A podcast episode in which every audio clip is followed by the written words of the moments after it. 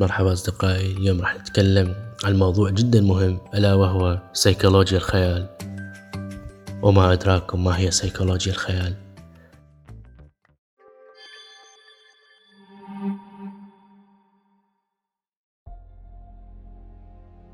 لو نتساءل ونقول هل الخيال هو مهم بحياتنا أم هو شيء عادي مثل أي ممارسات شعورية أو لا شعورية أخرى تحدث ويانا؟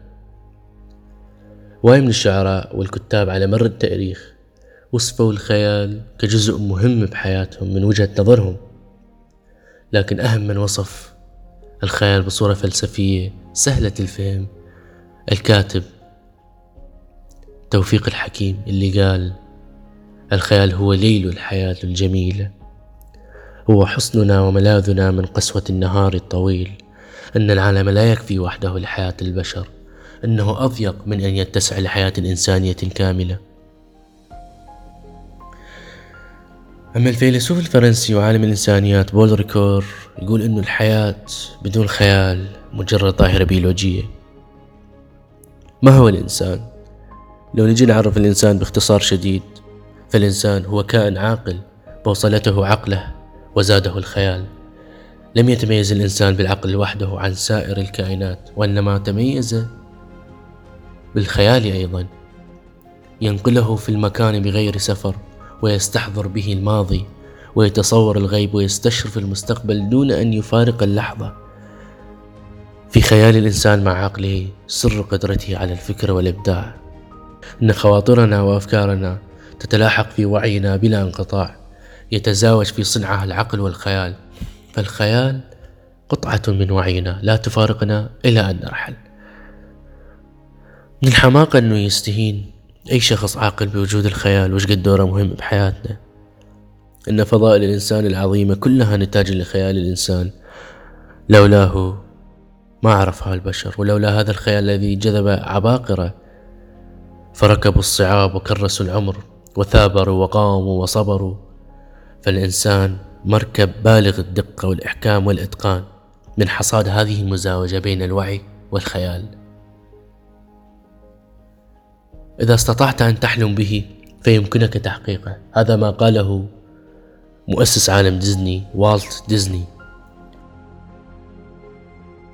لو تأملنا شوي راح نلقى أنه أتفه الأفكار الاعتيادية اللي تراود كل منا هو شارد الذهن قامت عليها النظريات العظيمة اللي وضعها العباقرة. ذول العباقرة ما وصلوا لهالأفكار بمجرد العمل المجتهد داخل المعامل أو النظريات الحسابية المعقدة بل ببساطة لأنهم أصغوا إلى خيالهم. فيؤدي الخيال دورا مهم في كثير من جوانب حياتنا الإنسانية وهو يمارس دورا حاسما في الأدب والفن التشكيلي وفي السينما والمسرح تربية تعليم صحة والمرض ولدى الكبار والصغار. كما أدى الخيال دورا مهما في الاختراع العلمي لدى الإنسان عبر التاريخ.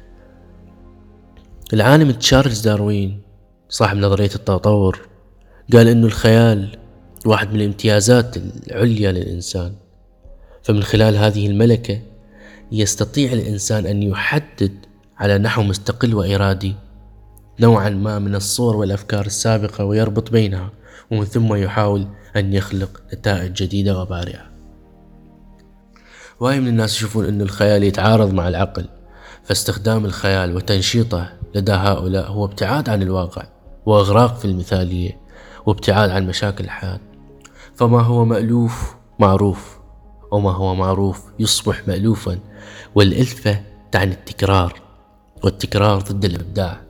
وليس هناك عدو للإلفة مثل الخيال وليس هناك عدو للخيال مثل الإلفة والإلفة ضرورية للمعرفة. وليس هناك من تناقض أبدا بين المعرفة والخيال. المهم أن لا تطغى عليه وتطرده من ساحة العقل كما يحدث الآن في مدارسنا. لكن الخيال هو الأكثر أهمية. أكو اتجاهات مختلفة ومتنوعة بداية من عصور الكهف اللي رسم فيها الإنسان رسوماته على جدران الكهوف واللي تدل على تجذر الخيال في عمق الإنسان مرورا برؤية الفلاسفة للخيال ودوره.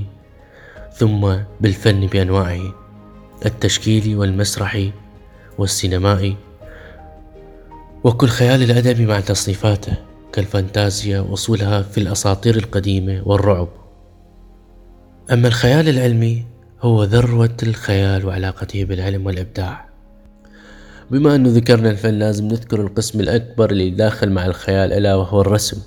فأعظم اللوحات على مر التاريخ هي سببها فكرة. والفكرة هي اللي تقود الرسامي لخيال أبعد. فالخيال ليس عملية تخيل وقتية وإنما هو فكرة تنبني عليها كثير من الأشياء والتخيلات اللي تؤدي بالأخير لعمل عظيم. وهناك آراء تاريخية لعلماء العصور القديمة حول تمركز الخيال في جسم الإنسان.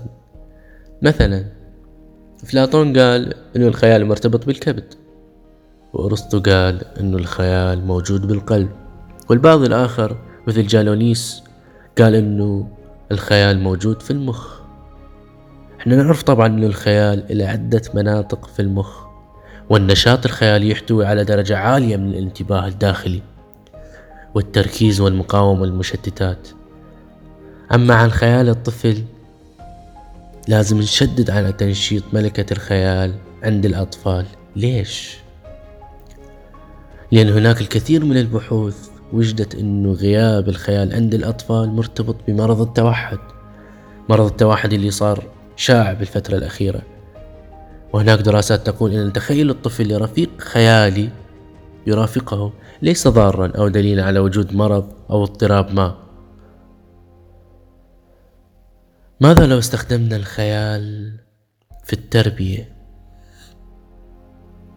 شلون ممكن تأثر التربية الخيالية في شخصية الطفل فيما يخص الإبداع.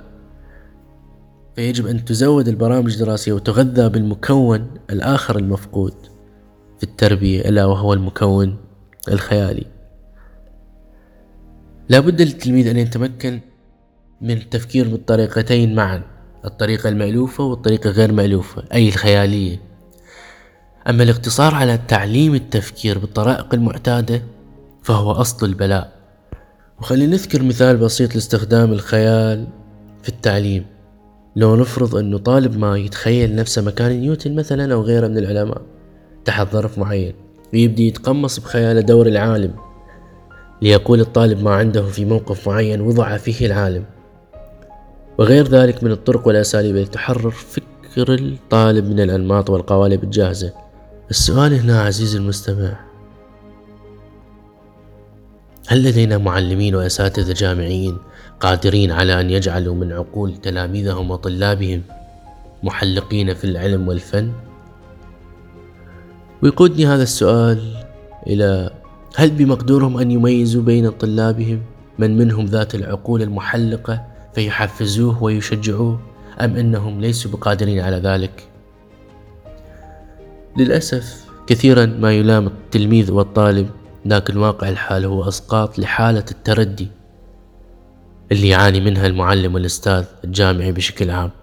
ولهذا مخرجات التعليم متردية وبكل أسف.